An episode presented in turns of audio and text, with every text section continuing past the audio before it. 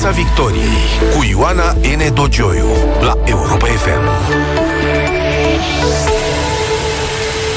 Bine v-am găsit în Piața Victoriei la Europa FM, în țara noastră imperfectă, dar pe care sunt convinsă că cel puțin în ultima vreme o apreciem și avem motive să o apreciem cu mult mai mult și să înțelegem cu mult mai bine avantajele ei și avantajele de a fi români.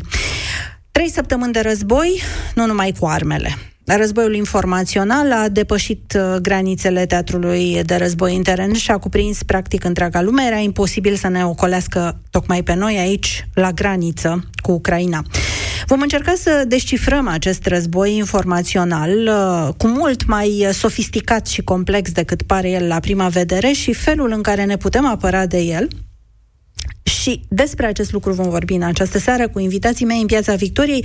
În studio, domnul Nicolae Țăbrigan, sociolog, cercetător științific la Academia Română, specializat în studiul războiului informațional. Bună seara, domnule Țăbrigan! Bună seara, mulțumesc pentru invitație! Iar prin telefon ni se va alătura avocata Elena Nicuț pentru a discuta aspecte controversate și legale referitoare la fake news și combaterea fake news.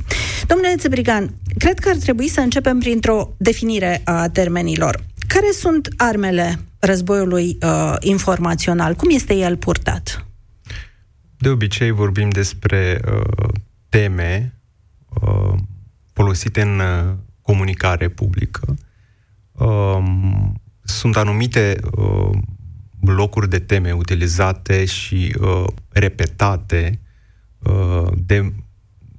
cu o intensitate mai mare, după care vorbim de componenta rețelelor de distribuire acestor teme. Aceste două componente importante joacă un rol esențial în propagarea dezinformării, mai ales în era noastră digitală, da? Când folosim pe scară largă rețele de socializare,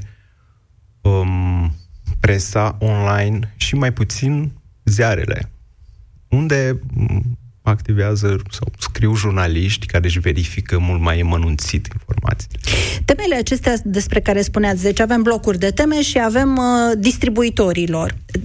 Temele acestea sunt strict de categorie fake news sau lucrurile sunt mult mai complexe, mai subtile decât atât? Ele variază în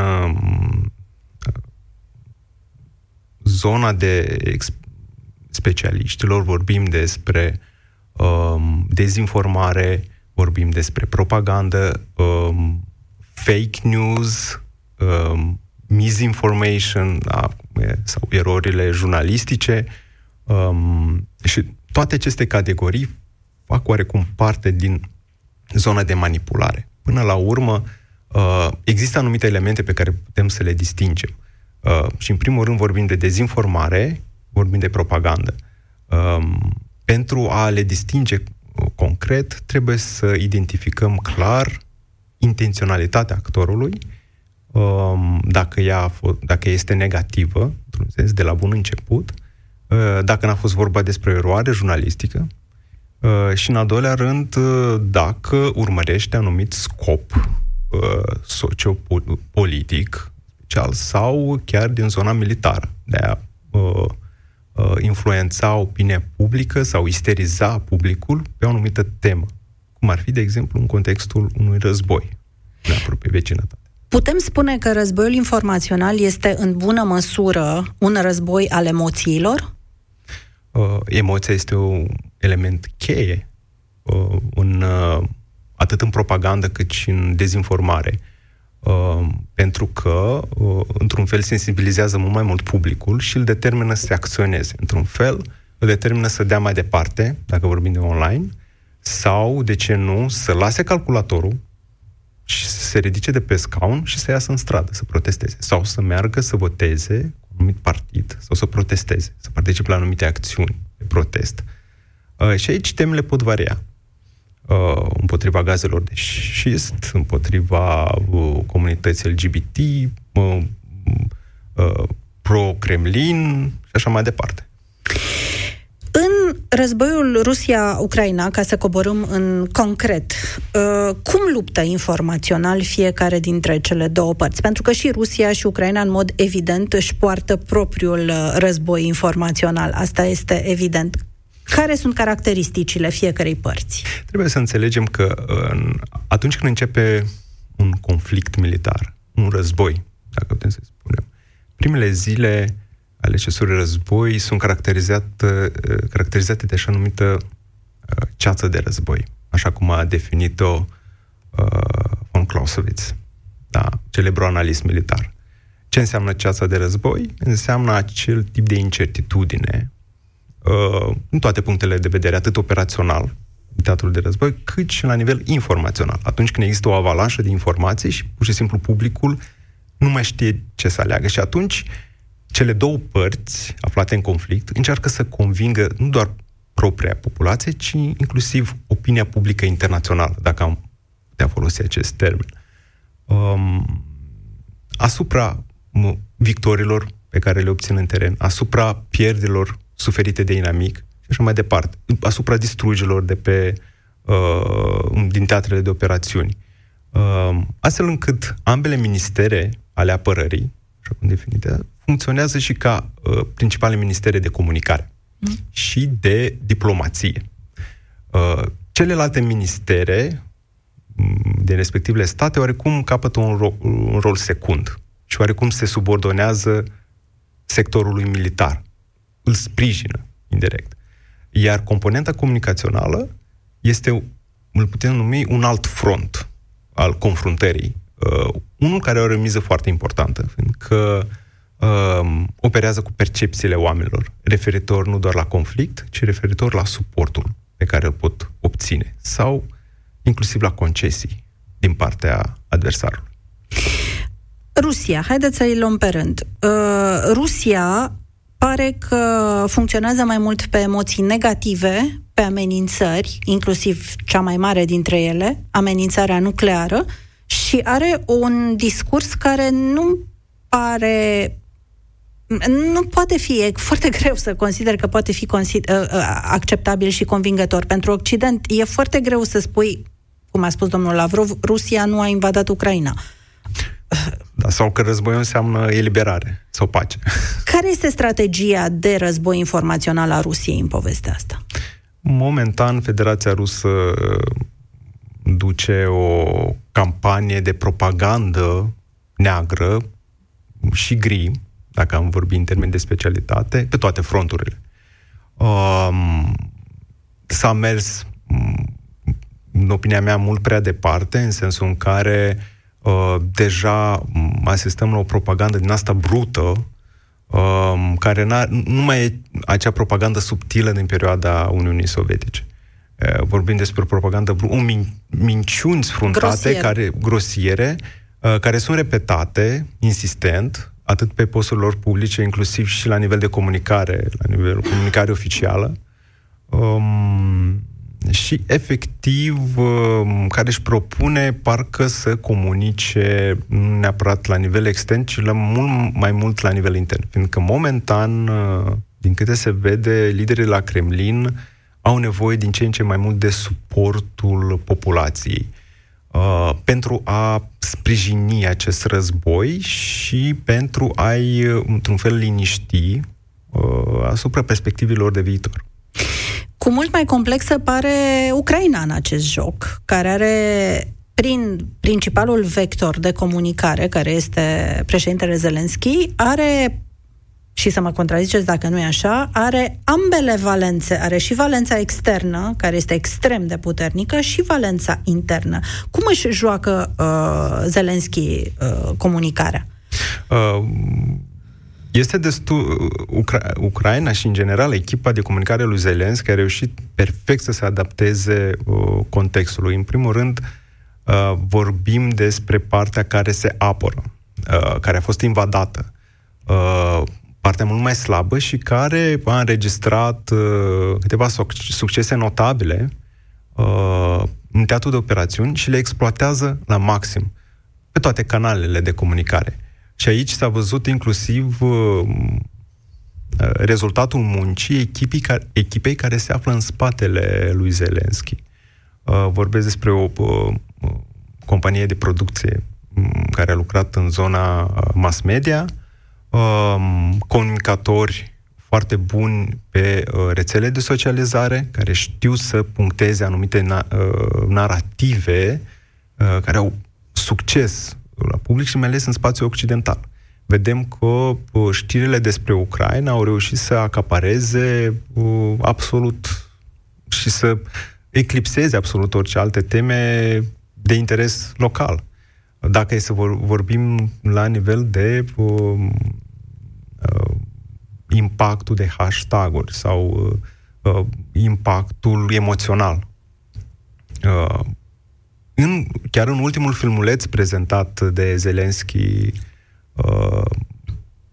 și popularizat inclusiv de toate ambasadele ale Ucrainei din lume, vom vedea acea componentă puternică emoțională și în același timp profesioniștii din spatele acelui clip video.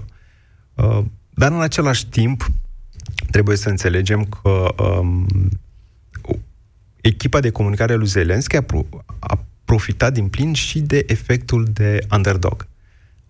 Ce înseamnă asta în domeniul comunicării? Alinierea sau solidarizarea publicului cu cel mai slab în această confruntare. Și vorbim cu celebra armată a Federației Ruse, care a fost intens promovată pe canalele de propagandă oficiale și cu scopul de a instaura un soi de admirație, frică, o combinație între admirație și frică față de puterea militară a Federației Ruse, care s-a dovedit a fi, am putea să spunem, un balon de săpun acolo. Deocamdată, dar și în același timp umilită la nivel comunicațional, la rețele de socializare, în fața întregului mapamond. A pierdut Rusia războiul de comunicare, asta îmi spuneți? Da, aș putea spune că l-a pierdut la nivelul comunicării în Occident, nu la nivel intern. De ce spun asta? La nivel intern al Rusiei? Exact. Așa, ca să definim foarte bine. De ce spun asta? Pentru că Rusia a încercat să se autoizoleze informațional pe cât a putut, inclusiv prin instaurarea unui soi de internet suveran. Un proiect care este o pseudo-reușită. El a fost gândit pentru a izola anumite regiuni sau republici care chipurile ar putea cere secesiunea și astfel implementat acest program ar putea oarecum izola informațional acea regiune, dar în integralitate Federația Rusă nu poate fi decuplată de internetul mondial. Inevitabil. Și asta s-a văzut. Inclusiv acum o parte din ruși încearcă să eludeze acele interdicții de a deschide Instagram sau Facebook-ul sau alte platforme de știri interzise acolo, inclusiv televiziuni, prin instalarea de VPN-uri. Extern. Da, deci este Ucraina în momentul acesta o învingătoare a războiului informațional, îmi spuneți? Momentan, dar lucrurile se pot schimba oricând, fiindcă vorbim despre un conflict, despre un război care e în plină desfășurare. Frontul informațional este unul destul de dinamic. Momentan, prin această acțiune, Rusia și-a făcut mult mai mult rău pe planul comunicațional extern, nu doar izolându-se, dar inclusiv fiind nevoită să respingă proprii agenți de influență, care în trecut susțineau cu jumătate de gură politica Federației Ruse, iar acum oarecum au bătut în retragere. Nu vorbesc de toți, dar vorbesc de o parte din cei care erau oarecum, aveau o admirație față de Federația Rusă, i-au determinat oarecum să facă un pas în spate sau să nu se pronunțe deloc asupra evenimentelor de acolo. vorbim despre publicații blocate, vorbim celebru Sputnik sau RT și așa mai departe, alte canale, posturi de televiziune, inclusiv impuse sub sancțiuni, și asta a fost o lovitură grea pentru Federația Rusă în ceea ce privește comunicarea în Occident, rămânând doar acele canale publice pe Twitter, pe Facebook, ale ambasadelor. Ambasade care, da, comunică, dar sunt monitorizate, sunt la vedere și automat intră în colimatorul acesta al criticii publicului.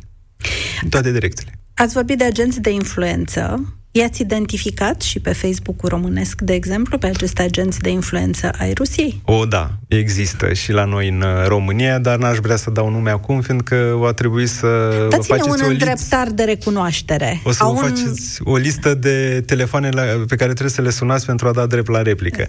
Dar circulă deja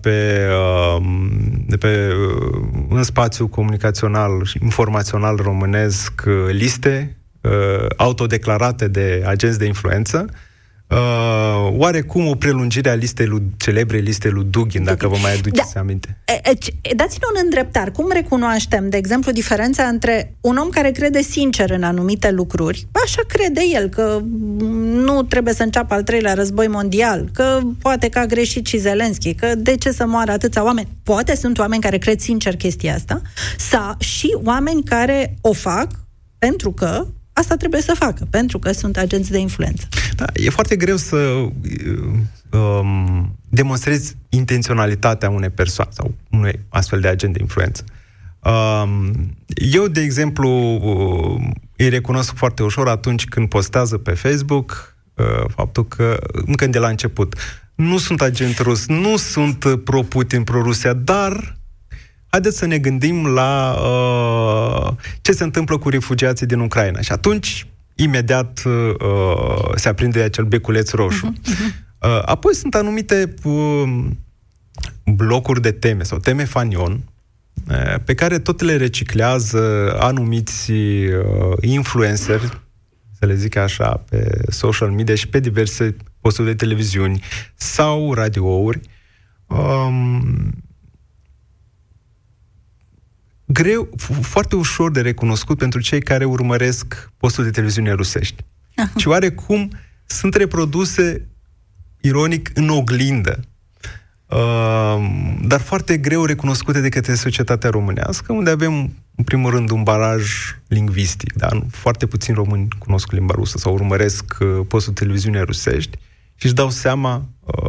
care dintre aceste teme, fanion, sunt luate direct de acolo, din oglindă. Și vă dau de un singur exemplu. Rusia nu va ataca niciodată Ucraina. Asta a fost una dintre temele promovate intens, inclusiv de diversi comentatori și analiști aici în România, în ianuarie, atunci când era, să spunem... de interes maxim această temă.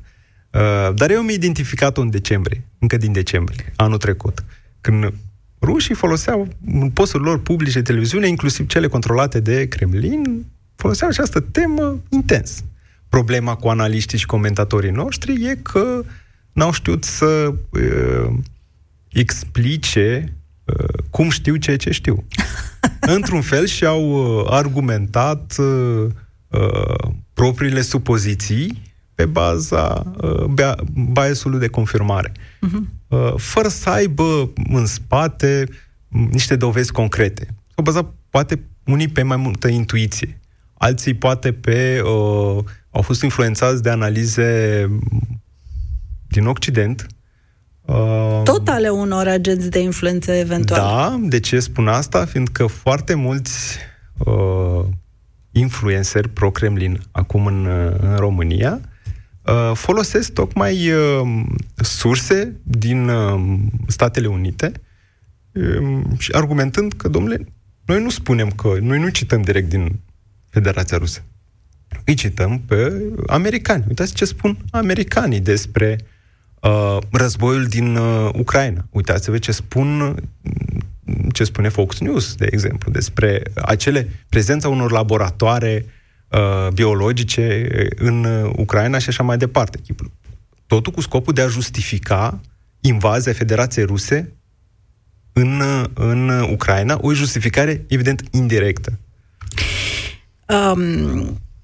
Am avut un episod, mai multe episoade, unul a fost însă cu adevărat dramatic, episodul benzinei de săptămâna trecută, chiar de acum o săptămână, în care oamenii s-au năpustit asupra benzinăriilor să cumpere nu numai în rezervoare, ci efectiv în tot ce au găsit pe acasă, de la tomberoane și pungi până la bidoane și sticle de plastic, peturi.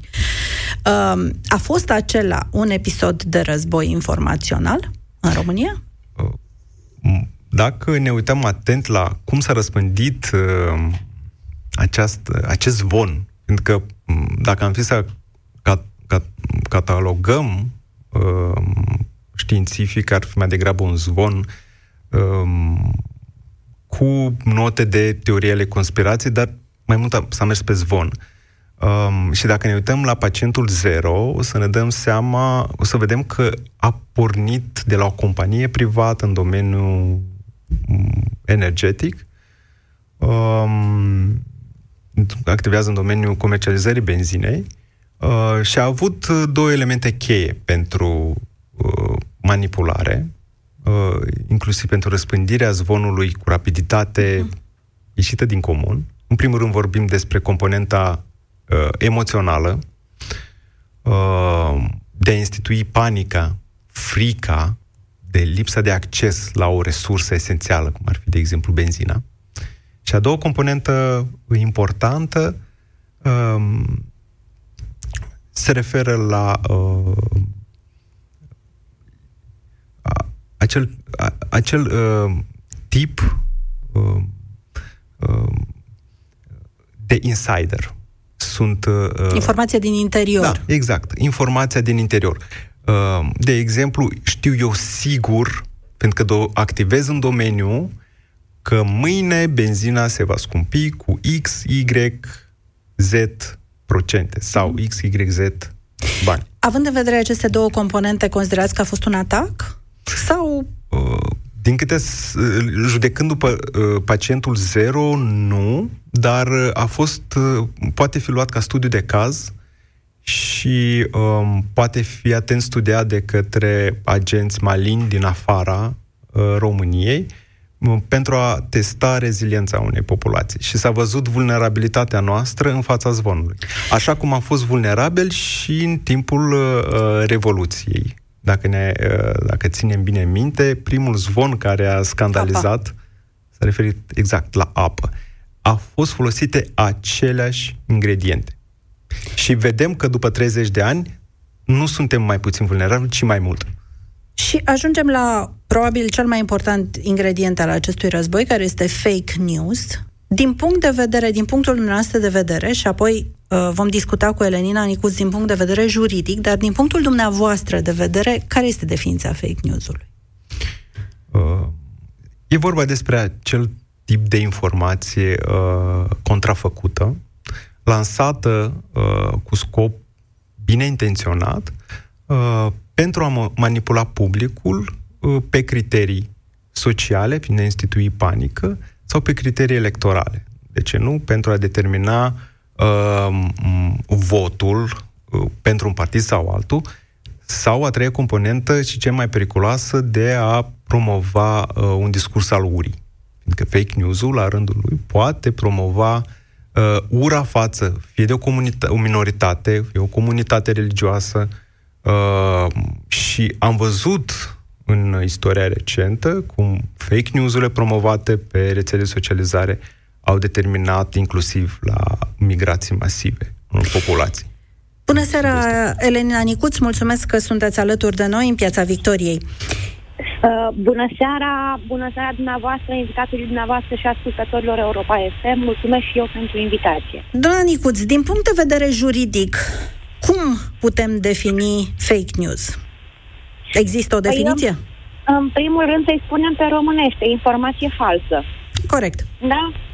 Nu avem o definiție legală a informației false, dar mergând la dicționarul explicativ al limbii române și luând-o pe bucăți, da?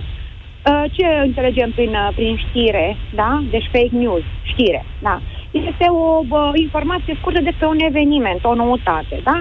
Iar fals, bănuiesc că nu mai trebuie să explicăm ce înseamnă un element fals, care nu corespunde adevărului, care nu este conform. Putem vorbi despre fake news din culpă sau fake news este numai cu intenție comis?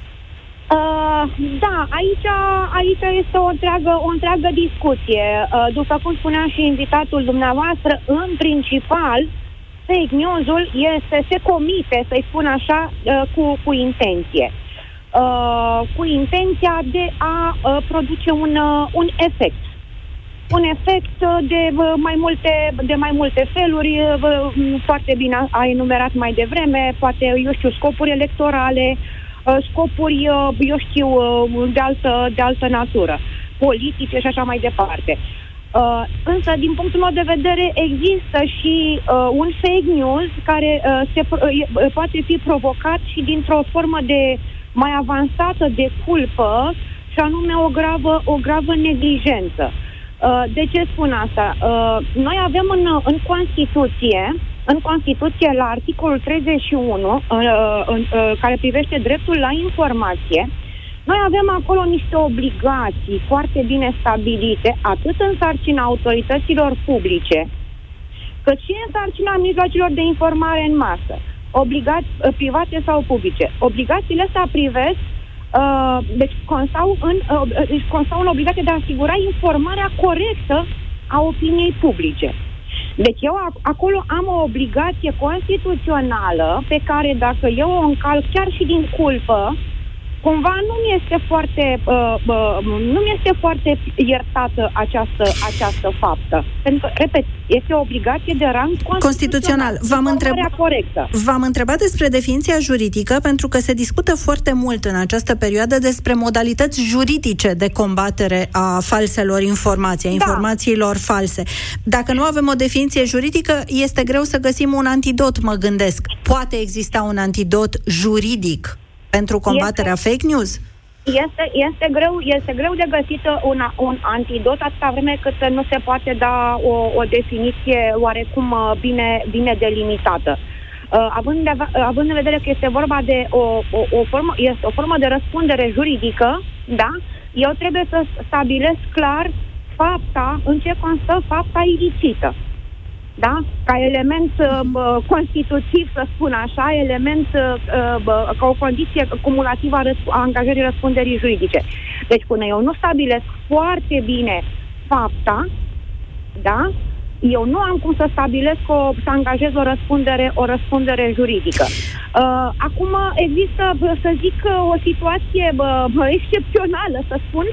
Noi, nu știu dacă se cunoaște, noi avem în codul penal, există articolul 404 privind comunicarea de informații false. Ei, acest articol, da, pedepsește cu închisoare de la 1 an la 5 ani comunicarea sau răspândirea prin orice mijloace de știri, date sau informații false, ori de documente falsificate, cunoscând caracterul fals al acestora, dacă se pune în pericol prin aceasta securitatea națională și așa mai departe. Deci noi avem deja o sancțiune, da? Deci avem o reglementare și chiar o sancțiune la cel mai înalt nivel, sancțiune de natură penală. Dar numai când defectele sunt foarte grave, după cum spuneați, exact. Adică este periclitată... Atunci afectează, pun în pericol, cum spune textul, pun în pericol securitatea națională. Cum se vede... Din perspectiva dumneavoastră, încercarea despre care am vorbit zilele trecute de monitorizare pentru fake news a spațiului virtual. Se vede foarte, foarte prost, ca să o spun, direct. În primul rând, să o luăm cu începutul. Cine se ocupă de acest demers? Ei, Departamentul pentru Situații de Urgență poate are și alte atribuții legale de care ar trebui să se ocupe cu precădere, mai ales în această perioadă. Nu mai vorbesc de credibilitatea da, pe care nu am de gând să o calific eu acum, dar cred că o știe toată lumea de credibilitatea acestei entități, că nici măcar nu știu dacă este instituție propriu-zisă. Doi, care sunt obiectul și scopul acestui demers? Da, deci monitorizăm ca să ce? Să facem o statistică, să combatem, să sancționăm, să ce? Noi nu știm la acest moment, deși a ieșit în spațiu public această informație, noi nu cunoaștem obiectul și scopul acestui... Dar care poate fi scopul? Din punct de vedere legal, care poate fi scopul? Din punct de vedere legal, dacă tot se pun oamenii pe treabă, cum se spune, ar trebui să se ajungă undeva la o combatere sau cel puțin combatere, dacă nu chiar sancționarea știrilor false. Pentru că altfel, în scop statistic, să ne adunăm, apropo de cine se ocupă, iar ajungem la grupuri de comunicare și de lucru despre care nu știm nimic cu privire la compunere și așa mai departe. Domnule Țăbrigan, cum ne putem apăra de știrile false? Pentru că asta este o foarte mare problemă. Există câteva sfaturi, în primul rând, pentru public. Nu cred în soluții miraculoase venite din partea statului. Din ce motiv? Pentru că statul în sine, sau instituțiile statului, și vorbim aici de guvern, parlament și așa mai departe, nu se bucură de prea multă încredere în rândul populației de la noi. Și atunci rămâne doar la nivel individual, să știm să ne apărăm de fake news. Din păcate, noi suntem foarte prost la acest capitol. Dacă e să judecăm după ultimul Eurobarometru, o să vedem că doar 12% din populație verifică cel puțin de 2 ori o știre, dacă este adevărată sau falsă. Apoi avem un grad scăzut a ceea ce numim gândirea critică atunci când citim sau interpretăm o anumită știre. Și vorbim de interpretarea prin acel filtru critic care n-a fost destul de dezvoltat la nivelul școlar. Școlar, da. Și atunci...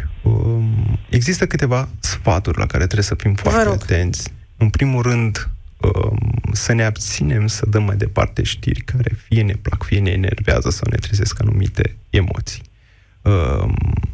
În special, să fim atenți dacă acele website-uri de știri își publică echipa redacțională, dacă au cel puțin un număr de telefon, au contact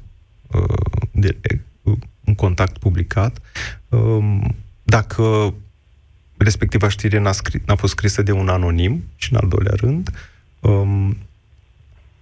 să fim foarte atenți la emoții, fiindcă manipularea, propaganda folosește în primul rând emoția pentru a determina să acționezi, să dai mai departe. Și de foarte multe ori distribuim știri nu pentru că poate că nu ne plac sau poate că nu suntem de acord, dar credem că e relevant și trebuie să știe prietenii noștri.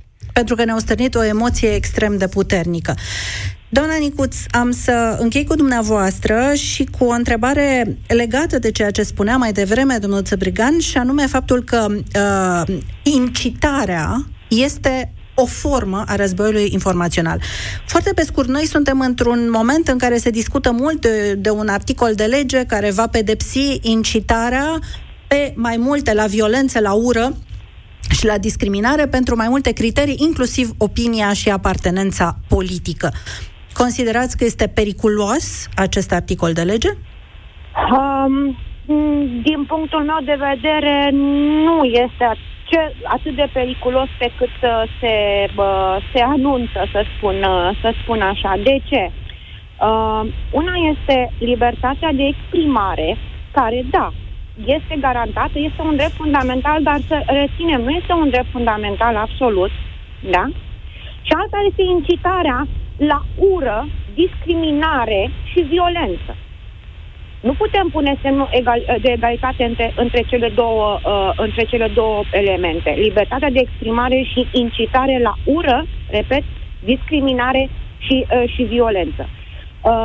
Faptul că există o reglementare, s-a intervenit pe acel articol din codul penal, din punctul meu de vedere de avocat, eu zic că a fost o inițiativă bună, pentru că forma în vigoare la acest moment este mult mai generoasă între ghilimele și prin asta mult mai riscantă. Este chiar virtual neconstituțională, având în vedere decizia Curții Constituționale de anul trecut, 561 din 2021. Deci, faptul că s-a intervenit și s-a precizat, chiar dacă s-au inclus acolo niște criterii, cum ar fi opiniile și apartenența politică, faptul că s-a intervenit, s-a precizat, este mult mai bine decât cum este în acest moment. În acest moment, arbitrariul este mult mai la îndemâna unui organ judiciar de rea credință, ca să o spunem direct. Vă mulțumesc mult pentru prezența în această seară. Invitații mei au fost domnul Nicolae Țăbrigan și avocata Elena Nicuț într-o discuție despre războiul informațional. Să aveți o seară frumoasă cu Europa FM, rămâneți cu știrile Europa FM și apoi cu Alina. Piața Victoriei cu Ioana N. Dogioiu la Europa FM.